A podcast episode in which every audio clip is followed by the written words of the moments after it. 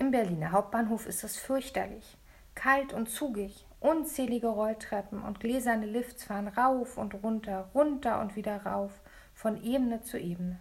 Menschen wimmeln und wuseln mit ihrem Reisegepäck durch die Gegend, stehen vor den Fahrkartenautomaten oder Infoschaltern oder Anzeigetafeln, flitzen in Geschäfte rein und wieder raus und ab und zu knallen sie ineinander, weil sie mit einem Kind, mit einem grünen Tierreisekäfig, weil es unerwartet stehen bleibt und sich hilflos umschaut in diesem spiegelglatten Glaspalast, der aussieht, als hätte der Erfinder der Bingo-Trommeln sich überlegt, das Ganze auch mal mit riesigen Kasten zu versuchen, nur mit lebendigen Menschen drin, statt einen Kugeln und leider auch ohne Stopptaste für den Motor, nicht gerechnet hatten. Fürchterlich! Unser Zug fuhr auf Gleis acht ab. Das war unterirdisch. Es war nur ein Regionalexpress, und zwar einer, den wir verpassen würden, wenn wir nicht ordentlich Tempo machten, erklärte Oskar. Er schob sich auf der Rolltreppe abwärts geschickt zwischen den Leuten durch, die uns im Weg standen. Und unten angekommen wich er blitzschnell jedem möglichen Unfall aus. Er würde niemals eine frische Unterhose brauchen. Ich schleppte mich völlig umsonst damit ab. Porsche gab in seinem Reisekasten keinen Mucks von sich. Ich hoffte, dass er nicht vor Aufregung alles einströhte.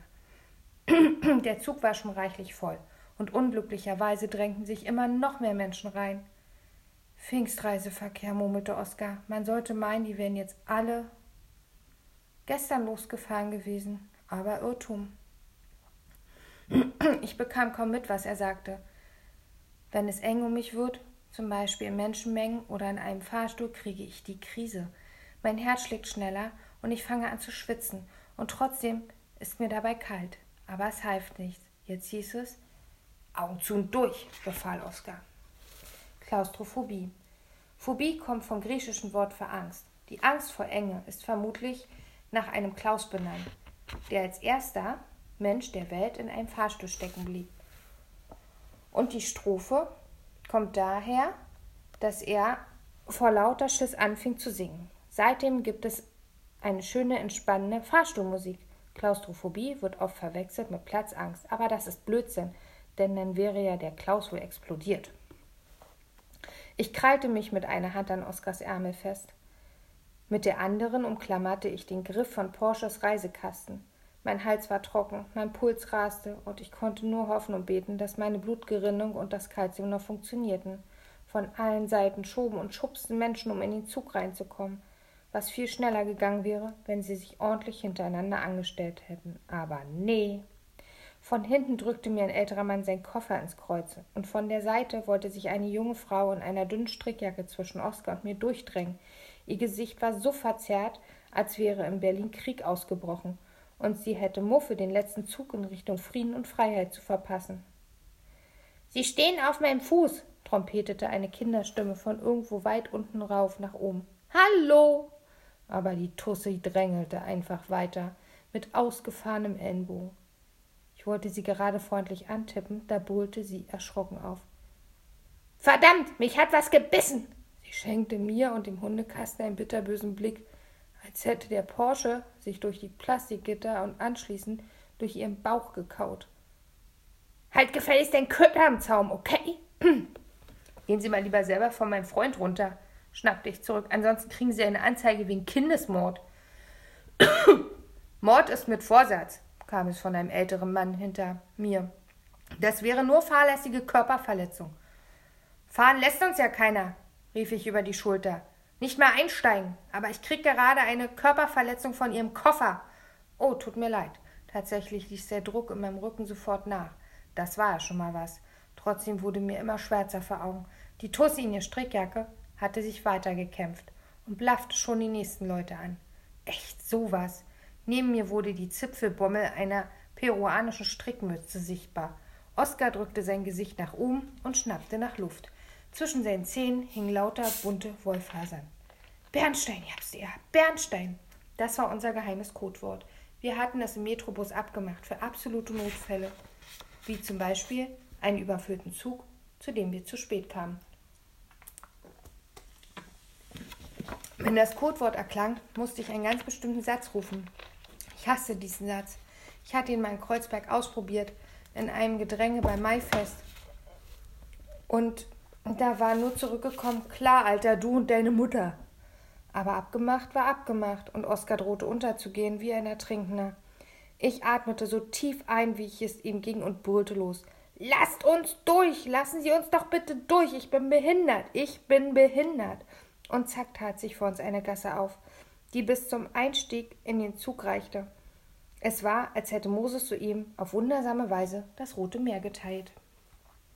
Moses führte das Volk Israel aus ägyptischer Knechtschaft in die Freiheit. Es ist nicht besonders weit von Ägypten nach Israel, aber der Moses brauchte dafür vierzig Jahre. Womöglich war er tiefbegabt und hat sich öfters verlaufen. Später überbrachte er den Menschen noch die zehn Gebote, mit denen Gott zum Beispiel befiehlt, dass keiner falsches Zeugnis kriegt. Das war auch das Mindeste nach dem Patzer mit dem Mathefluch bei der Sintflut. Bis alle Leute eingestiegen waren und sich einigermaßen in die Waggons verteilt hatten, war der Zug längst losgefahren. Selbst dann blieb es unruhig, denn jeder wollte unbedingt einen Sitzplatz, von denen gab es aber zu wenige. Es gab nicht mal richtige Abteile, wie ich welche erwartet hatte, sondern nur Sitzreihe um Sitzreihe. Und wenn man ein paar darüber, davon mit Tischen, an denen man wenigstens gegenüber sitzen konnte, wenn man einen Platz hatte. »Sollen wir uns einen suchen?« sagte ich. »Nee, wir finden eh keinen«, murmelte Oskar, sich die letzten Wollfasern aus dem Mund. Er wirkte total genervt. »Lass uns einfach hier im Gang sitzen.« Taten wir, nahe der Tür. Das war keine gute Idee. Erstens mussten wir total aufpassen, dass wir nicht plattgetrampelt wurden, und zweitens hatten viele Leute Sandalen an, wo ihre nackten Zähne und Fersen rausguckten. Falls mal jemand Lust hatte, sich so richtig zu ekeln, vor kantig geschnittenen oder gesplitterten Fußnägeln, bröckeligem Nagellack und schorfiger Haut an den klobigen Fersen, musste er sich bloß im Sommer in einen so einen RegionalExpress auf den Boden setzen. Es war echt gruselig. Ich drückte verzweifelt den Hundekasten an mich und hörte Porsche unglücklich winseln. Ich ließ ihn durch das Gitter an meinen Fingern lecken und redete leise auf ihn ein. Aber bis er sich einigermaßen abregte, gingen fünf Schokodrops drauf, drei davon für ihn. In meinen Schoko mischte sich der Geschmack von Vanille. Oskar roch es ebenfalls. Er guckte kurz in den Kasten, schüttelte den Kopf. Als er das Duftbäumchen sah und verzog die Nase. »Hast du Angst, dass er da reinmacht und dann stinkt's?« »Es hat schon vorher gestunken nach Katze, deshalb. Hunde haben einen viel empfindlichen Geruchssinn als Menschen. Wenn du nicht willst, dass er alles vollkotzt, solltest du das Bäumchen rausnehmen.« Ich ließ es drin. Vanille war für einen Hund garantiert besser als Katze. Und Oskar suchte sowieso bloß nach irgendwas zu meckern, so abgenervt wie er war. Die nächsten zehn Minuten verbrachte er damit, auf so einen, eine picklige, nackte Männerwade mit massenweise violetten Äderchen zu gucken. Sie sahen aus wie die verzweigten Risse einer versprungenen, einer gesprungenen Fensterscheibe. »Das geht so nicht«, entschied er leise. »Ich suche mir lieber einen Stehplatz am Fenster. Eher kriege ich später selber mal Krampfadern, bevor ich mir die hier weiter angucke.« »Das sind Krampfadern?«, flüsterte ich. »Nee, noch nicht, aber es könnten welche werden.« Frau Darling hatte mal in ihrem Schiss vor Krampfadern erzählt, man kriegt sie vom langen Rumstehen. Und sie stand doch schon seit Jahren bei Karstadt hinter der Wursttheke. Heute steht sie da auch, dachte ich. Und dann kam schon wieder diese Trauerwelle, weil ich das Gefühl hatte, Frau Darling schmählich im Stich zu lassen. Sie hat uns gestern Abend diese köstlichen Muffelchen gemacht. Und ich hatte nicht mal bei ihr geklingelt, um zu fragen, wie ihr Tanzabend von dem Scherpen gelaufen war, und selbst wenn es ein toller Abend gewesen war, wurde der von Scherpen, sie am Ende nicht heiraten wollen, nur weil sie Krampfadern kriegte? Oskar? Hm? Ist das normal, dass ich dauernd traurig werde? Wegen was? Weiß nicht, wegen dem Bein von Frau Darling, wegen allem. Das liegt an Fitzke. Der Tod erinnert uns an die Vergangenheit von allem. Da kriegt man Ängste, er überlegte. Wir könnten einen Bernstein für Frau Darling suchen. Ist der gut gegen Krampfadern oder gegen Vergänglichkeit? Nein, einfach nur so. Sie ist immer so nett. Er drückte sich vom Boden hoch und schob sich an dem Mann mit dem blickigen Wahn vorbei in Richtung Tür. Ich wuchtete mich auch nach oben, was umständlich war wegen Porsches Kasten und ein bisschen beunruhigend, weil sofort wieder mein Herz loshämmerte, aber irgendwie klappte es und ich schaffte es, mich neben Oskar zu quetschen, Porsche zu meinen Füßen abzustellen und durch die Scheibe in der Tür rauszugucken. »Wo sind wir eigentlich gerade?« sagte ich, die Nase gegen die, das kühle Glas gepresst. »Auf der Karte, meine ich, ist das schon Norden?« »Nee. Eben waren wir noch in Brandenburg. Aber inzwischen müsste das Mecklenburg-Vorpommern sein. Wir fahren bis Schwerin. Das ist die Landeshauptstadt. Da steigen wir um.« Oskar hob umständlich den Arm mit einer protzigen Uhr. »Viertel vor vier kommen wir an«, verkündete er laut. sechzehn Uhr fünfzehn geht es dann weiter.« »Schicke Uhr«, rief ich. »Die war bestimmt teuer. Hat mir mein Vater geschenkt. Cool.« Ich wartete eine Weile, bis er sicher sein konnte, dass seine Uhr leider wieder niemand interessierte. »Ist das ab Schwerin ein größerer Zug?«, sagte ich dann leise, »mit mehr Platz?« »Ja, ein Intercity. Zuletzt geht es nur mit einem Bus weiter. Die Tickets dafür kosten extra und das wird garantiert wieder enger.« Ich fand, das reichte völlig aus, um Reisen bescheuert zu finden. Es gab ja nicht mal eine besonders tolle Aussicht und ab und zu hielten wir in einem unscheinbaren kleinen Bahnhof. Ansonsten tuckerte draußen völlig unspektakulär dieses Mecklenburg-Vorpommern vorbei. Ich hätte auf ein paar Berge gehofft, wie in den Alpen, aber es war alles langweilig flach.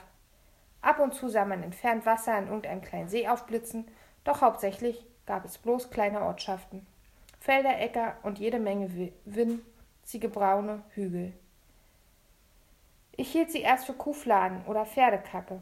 Sie verschandeten mit ihrem Durcheinander die ganze Landschaft. »Maulwürfe«, sagte Oskar, als ich ihn darauf aufmerksam machte. »Die stehen unter Naturschutz.« »Warum?« »Vermutlich, weil es zu wenige von ihnen gibt.« »Zu wenige?« Ich zeigte aus dem Fenster. Da, das, da war ungefähr der zehntausendste Hügel, an dem wir vorbeigefahren sind.« »Na und? Lass sie doch buddeln, wenn sie Spaß haben.« »Gut, sollen sie buddeln. Ich konnte sie ja eh nicht davon abhalten.« Trotzdem sah Mecklenburg-Vorpommern einfach schrecklich unordentlich aus.